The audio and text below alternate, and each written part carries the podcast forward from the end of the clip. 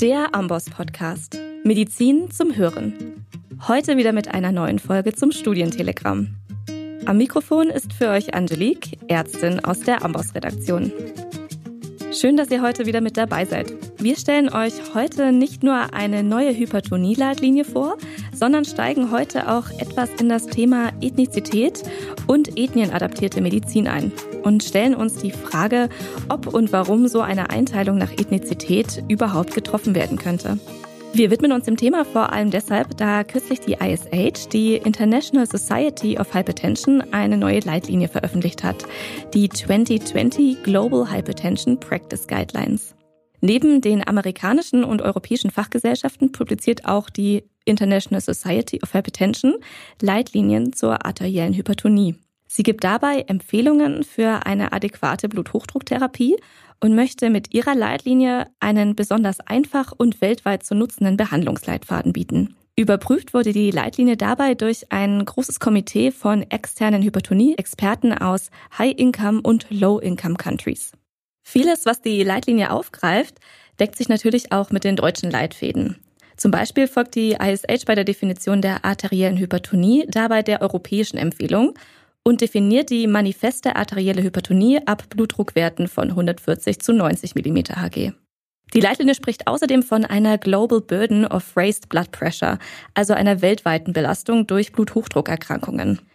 Die Empfehlungen der Leitlinie sollen es generell einfacher machen, die arterielle Hypertonie global, adäquat und ressourcenorientiert zu behandeln.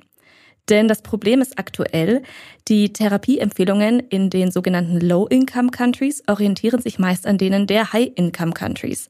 Und oft fehlt es zum Beispiel in den Low-Income-Countries an Ressourcen wie medizinisches Fachpersonal, Messinstrumente, überhaupt der Zugang zur medizinischen Therapie oder auch an Elektrizität.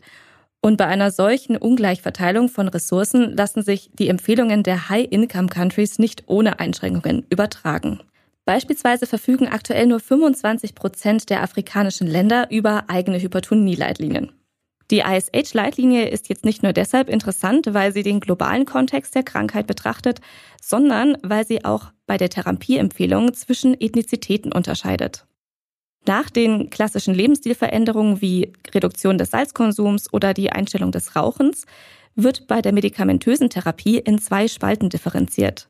Und zwar in Black Patients und Non-Black Patients, also schwarze Patienten und nicht schwarze Patienten.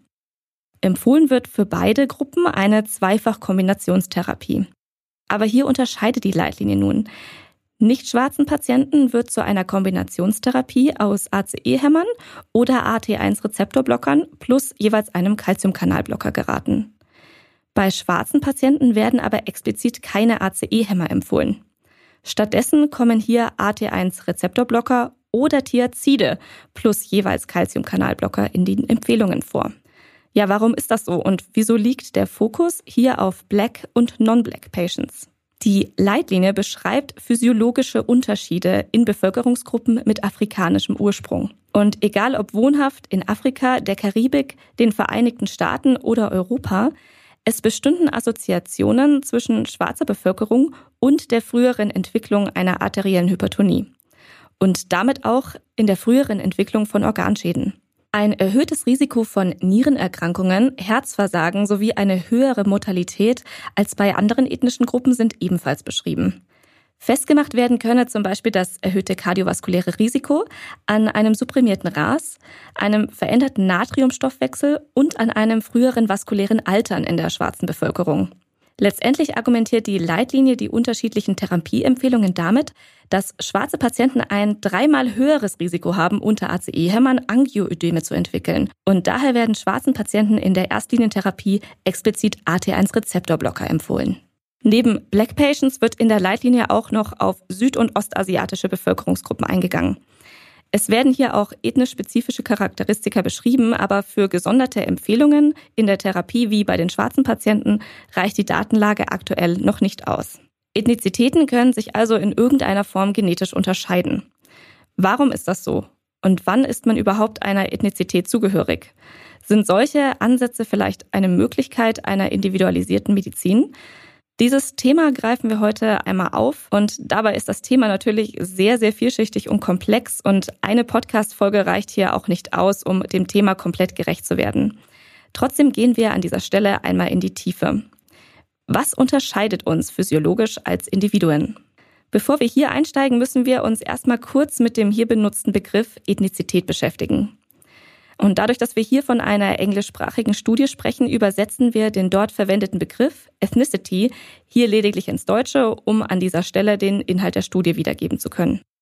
Jetzt erstmal zu den Grundlagen. Bereits vor längerer Zeit veröffentlichte das Ärzteblatt einen Artikel unter dem Titel Haben Ostfriesen andere Gene?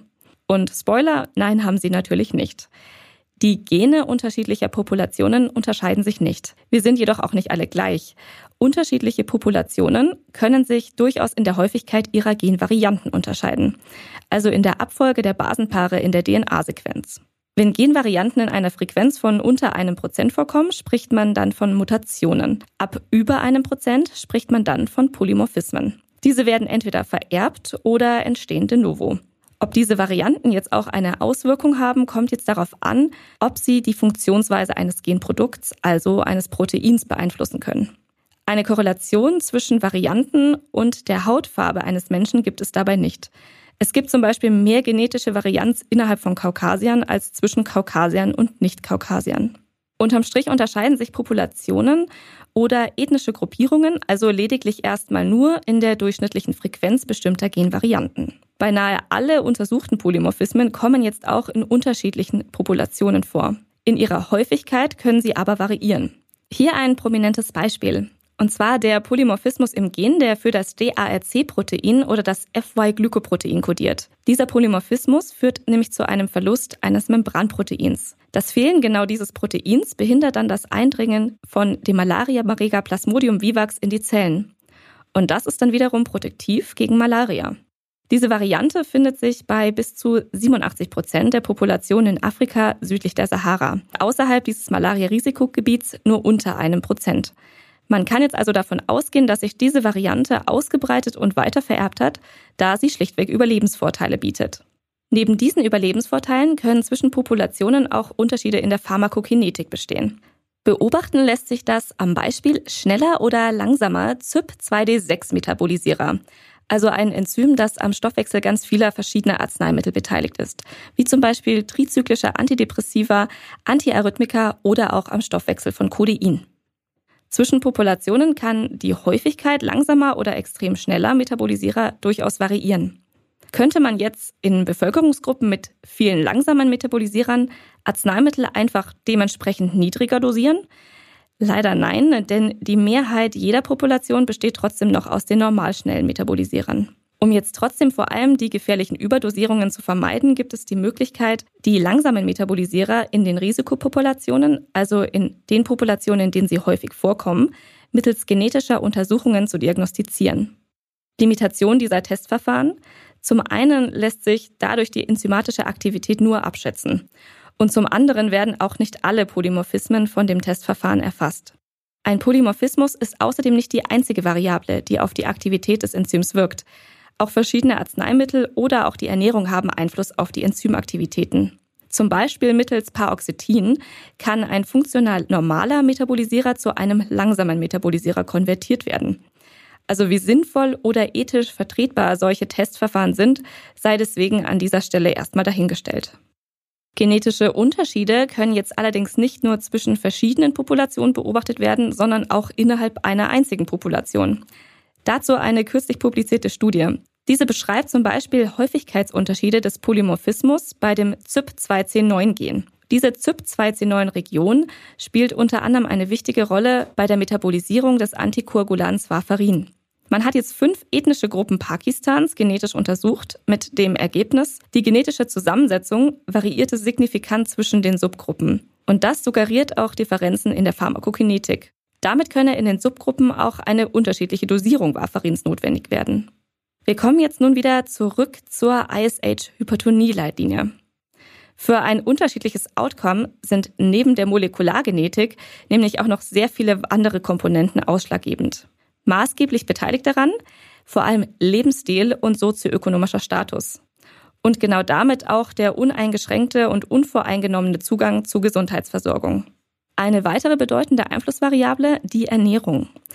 Und welchen Einfluss genau die Ernährung bei der Entstehung von unter anderem kardiovaskulären Erkrankungen hat, könnt ihr an dieser Stelle gern nochmal in unserer letzten Podcast-Folge Ernährung als Medizin nachhören.